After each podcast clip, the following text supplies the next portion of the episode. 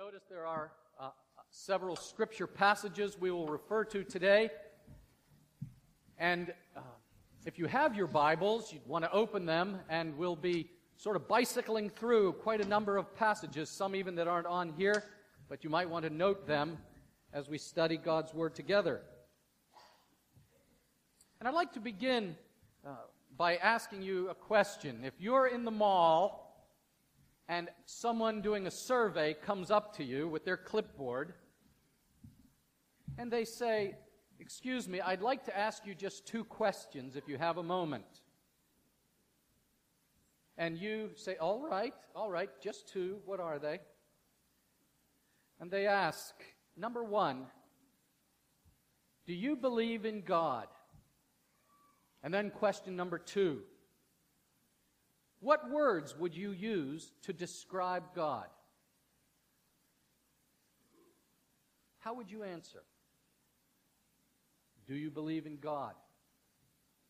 What words would you use to describe God? Last week, Martin reminded us that we are all ambassadors of God, right? We are his agents, his press agents. And, and you know, it says in, in all the sales manuals that the, the best salesperson is a satisfied customer, right? Someone who's satisfied with the product is the best agent. Do you believe in God? What words would you use that express your satisfaction, your delight, your joy in knowing God? Well, you know, the Bible gives us many, many, many wonderful words to describe God. Uh, my wife, Nina, and I, we've been reading together a book called Everyday Church by a man named Tim Chester. Very interesting book about gospel communities like ours on their mission in the world. And Tim Chester has been teaching all over England and all over Europe, and one of his great tools is to encourage people to have words, a working vocabulary for their own personal growth and for their own witness, a working vocabulary simply to describe God. Parents, if we say it's your duty to teach your children about God, which words do you use? Do you believe that make you a, someone who's satisfied deep in your hearts with God? Well, Tim Chester says at least we should use four words. These four words start with the letter G. Now, we have people, many people here today whose English is your second language, so you might have to not have them all start with the letter G. You can translate them into your language of origin. However, in English, four words that are very important for you when you describe to someone at work or someone at school or someone on the PTA with you when you describe God, four words, he says they are the words great, glorious, good, and gracious. And it really has captured me. And I, even last week, I had the opportunity to describe God to someone, and I just used this simple outline just to talk about God.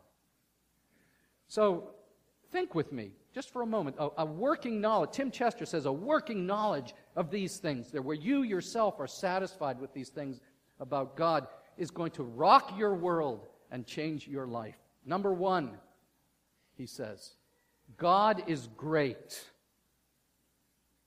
And so, if you answered that first question, yes, I believe in God, let me ask you, is your God great or small? Is he infinite or is he puny? your God. Psalm 48, verse 1 says, Great is the Lord, and greatly to be praised. And then it talks about praising him in the city of the great king. The Hebrew word gadol, marvelous, guttural sound to it. The gadol of God. It speaks of the magnitude. It's a word that speaks of enormity of strength, infinity of size, of power. Gadol. We teach our children, you hear it all the time, the little prayer. God is great, God is good, and we thank Him for the, you know, those are pretty good terms to teach a little child. God is great. Moses cries out to Israel and he says, For the Lord your God is the God of gods, the Lord of lords, the great, the mighty, and awesome God. So you're in the mall and somebody says to you, What word would you choose to describe God? Would you use the word great?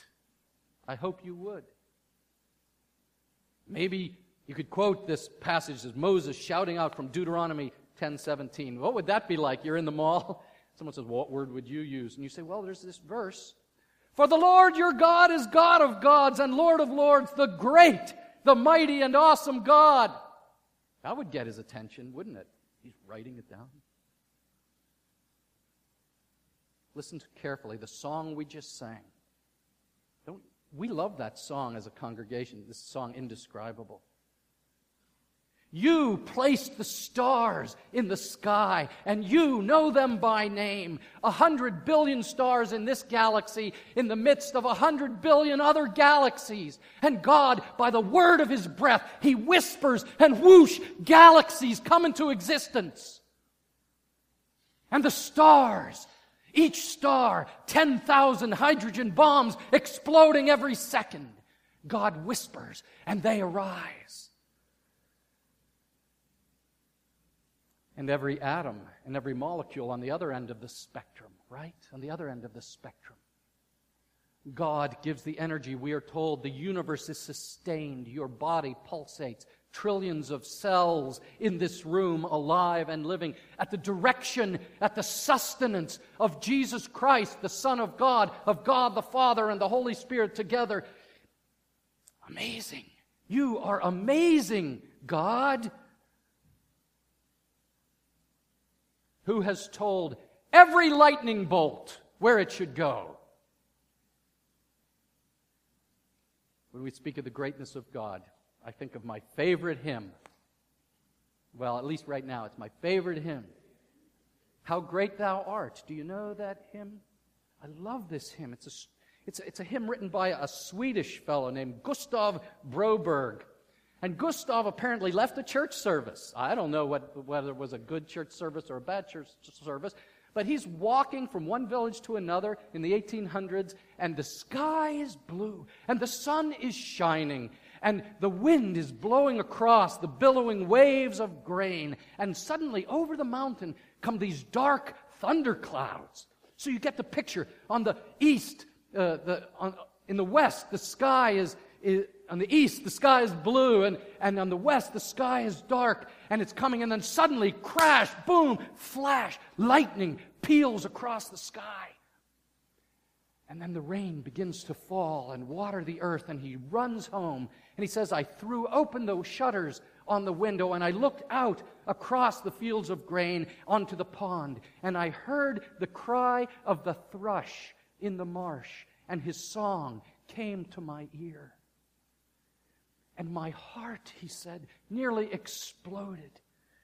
And we get these words from him, O Lord my God.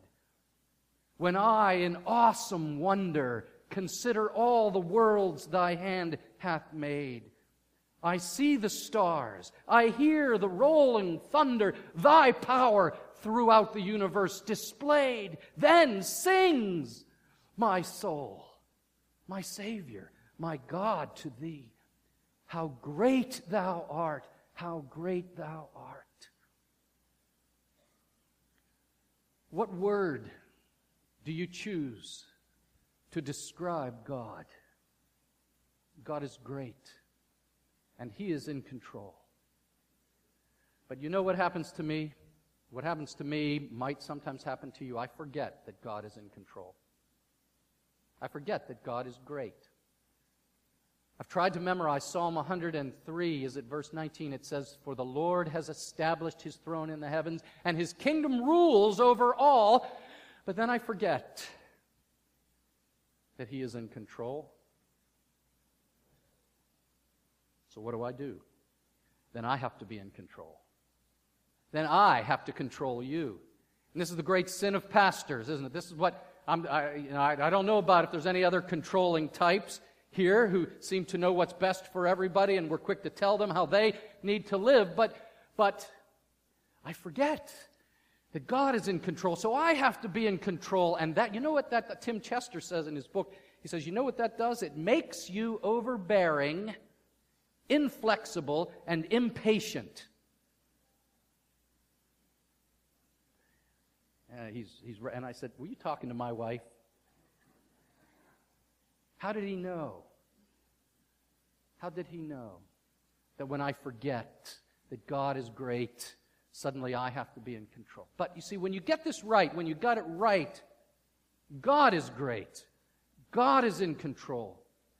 Then, then yes, indeed, I need to be faithful. I need to talk uh, to people and, and help people along, but I can be relaxed. I can be patient. I don't have to force you to change right now, immediately, do I? I don't. I, I plant the seed, I water the seed, I try and be faithful, I pray, but who, who brings about the results? And in your family, with your children, at work, with your colleagues, with your boss, or with those who are around you. Who's responsible for the outcome? God is responsible because He is great. Are you with me on this? You know, even at the cross, even at this most terrible moment of His agonizing death, Jesus Christ affirms that God, His Father, is in control. And what does He utter? He says, Into your hands. This is amazing, isn't it? Into your hands I commit my spirit. What's he saying? God, I trust you with the outcome. God is great. Second point, God is good. God is glorious. Second point, God is glorious. And in Exodus 15, verse 11, one of the first verses of the Bible I learned as a young Christian, Exodus 11, as Moses cries out, who among the gods is like you, Lord? Who is like you? Majestic in holiness, awesome in glory, doing wonders. And I love that phrase, awesome in glory. Would you use the word glorious to describe God? I hope that you would. What is the glory of God? John Piper writes at great length, if you know his writings, about the glory of God. And here's what he calls the glory of God. He says, The glory of God is going public with God's infinite worth. I like that. It's when God goes public with his character. And when he does, his glorious character is displayed. And Piper points out in Isaiah chapter 6 and I, have never really seen it this way until I read it this week. He says, You remember the seraphim and cherubim? They're flying around the throne of God, and, and Isaiah actually has the, the, the veil of heaven pulled back, and he sees God in, in his holiness on the throne, and the seraphim are flying around, and with two wings they cover their eyes, and with two wings they cover their feet, and with two wings they fly, right? And day and night they never stop crying. What? Holy, holy, holy is the Lord God Almighty. The whole earth is filled with His, and Piper says you'd expect them to say, is filled with His holiness. But what's the next word? Glory. The whole earth is filled with His glory. For now, the glory, the, the holiness, the splendor, the perfection of God is revealed. And it's glorious. Glorious. What is this glory? Sometimes there's a Hebrew word used, the Shekinah. Some of you have heard this word, the Shekinah glory. And the Shekinah glory is that moment when God descends and dwells in the midst of his people, displaying himself. And when the pillar of fire was in front of Israel as they walked through the desert, remember that? And the uh, uh, fire by night and that glory cloud, the cloud by day. It wasn't some brown, ugly cloud. It was the Holy Spirit, the Shekinah of God in dazzling white, that same dazzling cloud that enveloped Jesus at the Mount of Transfiguration. And, and it was like, it, how can we describe it? It was like beads of raindrops, dazzling with light, shimmering through them, a million prisms. The Shekinah of God, displaying his dazzling beauty. Oh, my friends, we've got to know this about our God. He is splendid. In the book of Revelation, chapter 4, when John gets taken up through the door into heaven and gets a glimpse.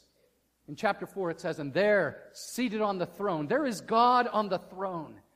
And there he is surrounded by this glorious rainbow, this picture of color. Can you get this? Powerful color. I don't know. Can you, can you deal with that?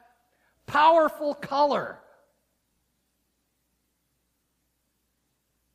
I can hardly speak about this. And out of it comes lightning and thunder across a sea of glass, clear as crystal. The presence of God. When David thinks of his death in Psalm 73, he says of his life, speaks about his life, and then he says, and afterwards you will receive me into what? Glory. Into your glory presence. This is our God. The Hebrew word for glory is kabod. Greatness is gadol. This is gabod. Kabod. And kabod, it means this splendid weight. Again, these they words, they don't exactly fit together. Heaviness. Well, you, you former hippies, some of you here, former hippies, somebody would be talking to you and they would say something profound, and you would say, Man, that's heavy. Some of you are nodding your heads. You know yourself. You know you said that. But man, that's heavy. What did you mean? You meant that's important. That's profound. That makes an impact on me. And that's what the glory of God is. The glory of God is that splendor that weighs upon you because He is so great and so splendid. And if I get this wrong in my life, what happens? What happens? If I forget that God is glorious, then suddenly I want glory. Yep. Hey, God, like James and John, can I share in your glory? I really, what I want to do is rob God of his glory. And my own sense of self importance just grows and grows and grows. And suddenly I'm so, I have this massive self preoccupation with my own reputation. Am I the only one that struggles with this? It's because God has become small and inglorious, and I forget His glory. May He forgive me. And you know what else happens? Not only do I think I'm important, but then I start to think you are really important. And suddenly your opinion of me is what really matters. And I become consumed with what do you think about me? And, and, and how do I look in your eyes? And the Bible calls that the fear of man. If my first problem is self importance and self glory, my next problem when I forget that God is glorious is the fear of man. Ed Welch has written a book, When People Are Big and God is Small. What's he talking about in that book? It's a great title, isn't it? And many of us live our lives living under the fear of the opinions of others, desperate to please, because we have forgotten that God is glorious and that we, honestly, we live before an audience of one. That's important for me to remember. When I get that wrong, I'm really a, quite a mess. When I get it right, I understand the glory of God. But how do I see the glory of God? The guy you're doing the survey with now, he's really interested. And he says, Where do I see the glory of God? And the answer is in Jesus Christ. Have you ever studied Jesus Christ? For we are told in Hebrews chapter 1, verse 3 of Jesus Christ, He is the radiance of the glory of God and the exact imprint of His nature and he upholds the universe by the word of his power. After making purification for sins, he sat down at the right hand of the majesty, and you could read glory on high. Jesus is the, is the full representation of the glory of God. Do you know this? John, John tells us in John 1, uh, verse 14, he says, And the Word became flesh and dwelt among us. The whole idea of Shekinah is captured in this the dwelling glorious of, glory of God. He became flesh and he dwelt among us, and we beheld his, what's the next word? Glory. The glory of the only begotten of the Father, full of grace and truth.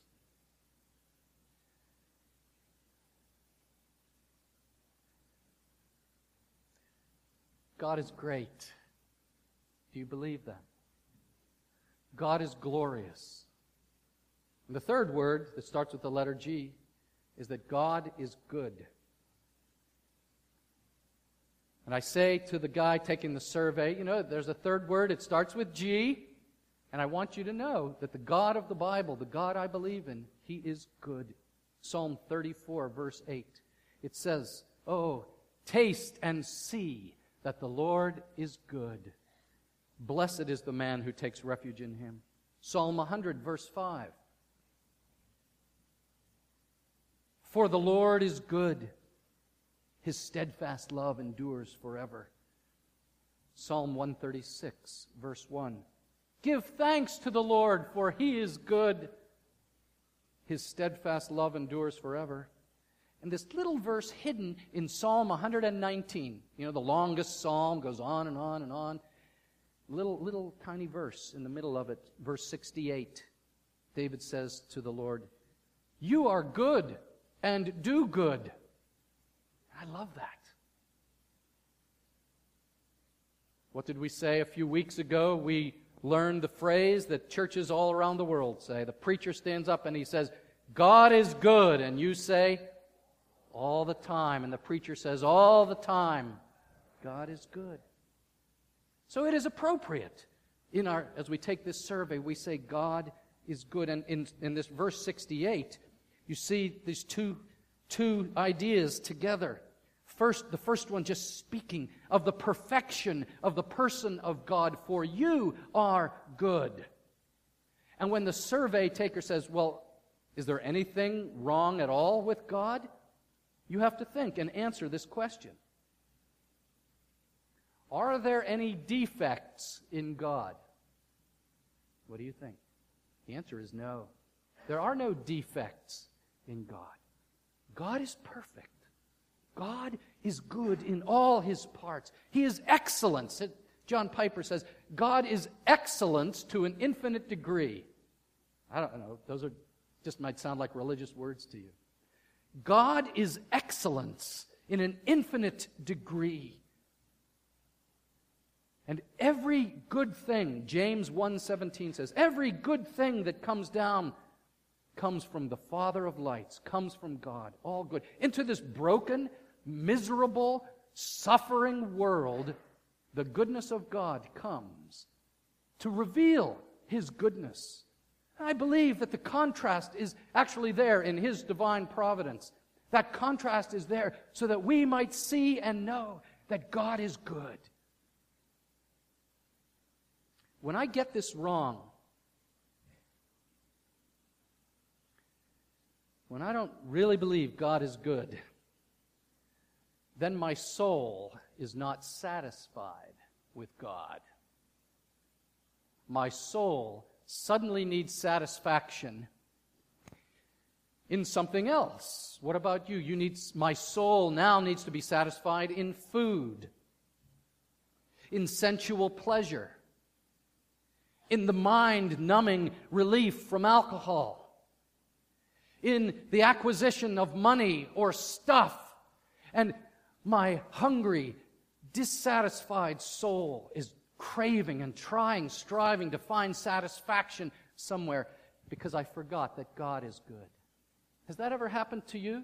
Or am I the only person, again, who, who has fallen because I have forgotten that my God, our God, is good?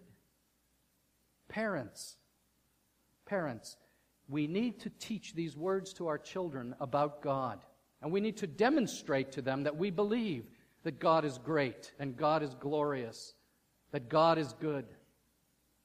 But now all I've done by confessing my failures to you is condemn myself.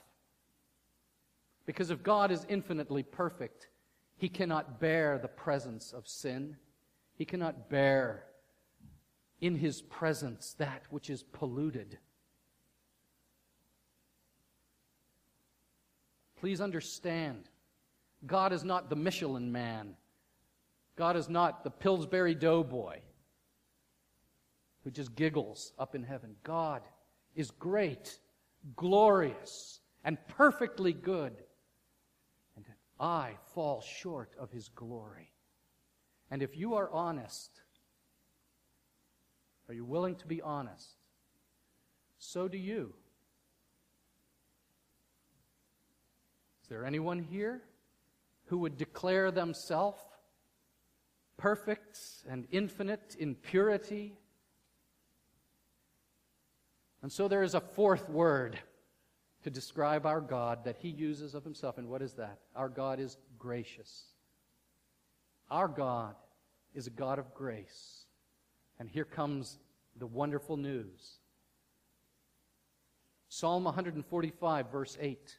The Lord is gracious and merciful, slow to anger and abounding in steadfast love.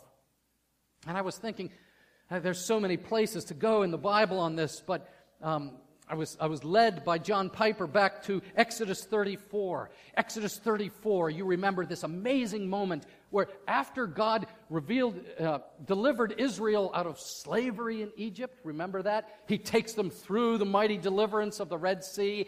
He takes them to Mount Sinai. There his glory is revealed, and Moses goes up on the mountain, and God is going to constitute them as his covenant people. This high point of human history. And what do the people do during those 40 days? Eh.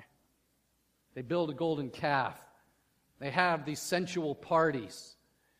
They turn from God. And God is ready to judge them. God has said, well, you know what? If what I did for them wasn't enough. And what Moses, I'm, I'm overstating it. God is, never sounds like that. He's always righteous. But God says, okay. And Moses intercedes, a picture of Jesus Christ. Spare them, Lord. And so the Lord does. The Lord is merciful. And now in verse 34, God says, okay. And he dis- the Lord descends in the cloud and stood with Moses there and proclaimed the name of the Lord. Verse 6. Yahweh, Yahweh. Okay? The Lord, the Lord, and here it comes a God merciful and gracious, slow to anger and abounding in love and faithfulness, forgiving iniquity and transgression and sin. For you see, my friends, listen carefully now. If the screensaver has gone up, bring it back down. Listen to me here now, very carefully. For you must know that the most wonderful demonstration of the greatness of God, of the glory of God, of the goodness of God is seen in the life, death, and resurrection of His Son, our Lord Jesus Christ. For in His life, His obedience is perfect, and in His death, all the just wrath of God for our sins falls upon Jesus there on the cross. And in his resurrection, he is declared as the one who is great. I am, he says, the Alpha and the Omega. And his face is glorious. We are told his face shines like the sun in all its brilliance. So John falls on his face as though dead with the slightest glimpse of Jesus Christ now in his glory. And he is good. Christ is good to his people. So John says in John 1:16, from his fullness we have all received grace upon grace.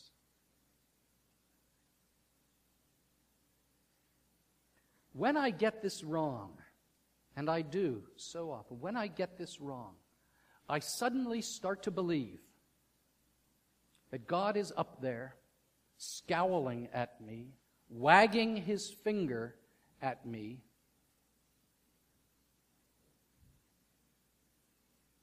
And I have to do something to get him to like me.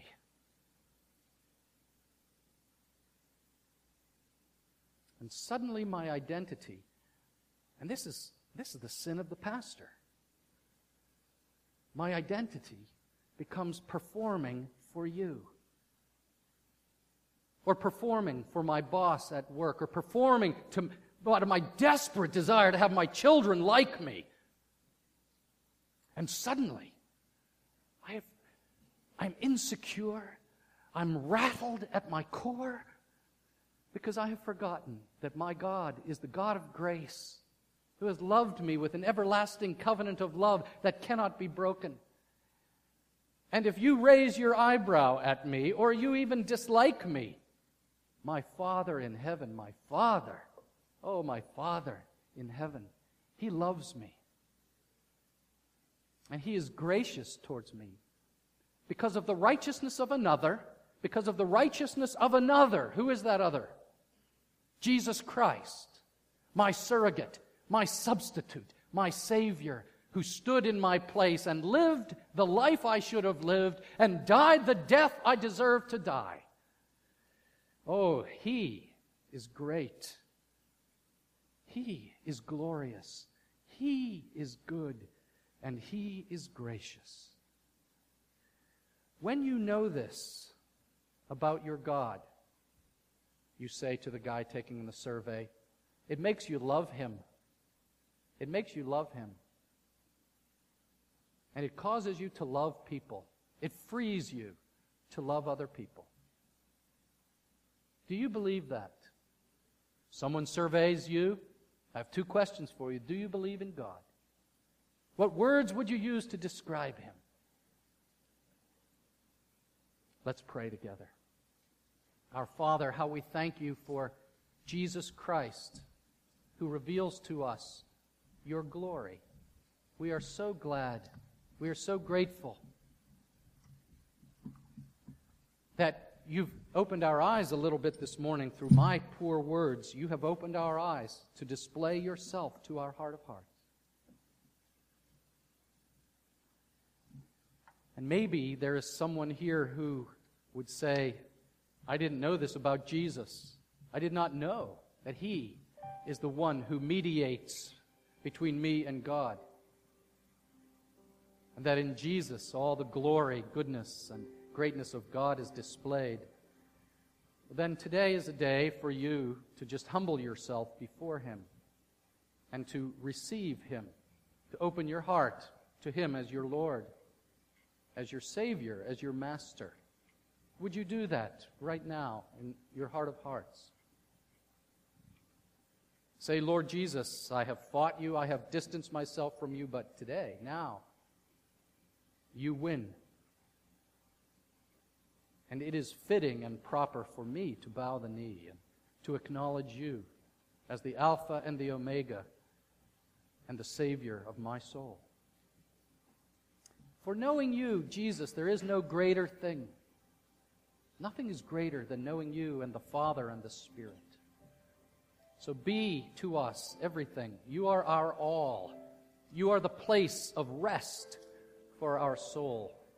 You are our righteousness. And we love you, Lord. Amen.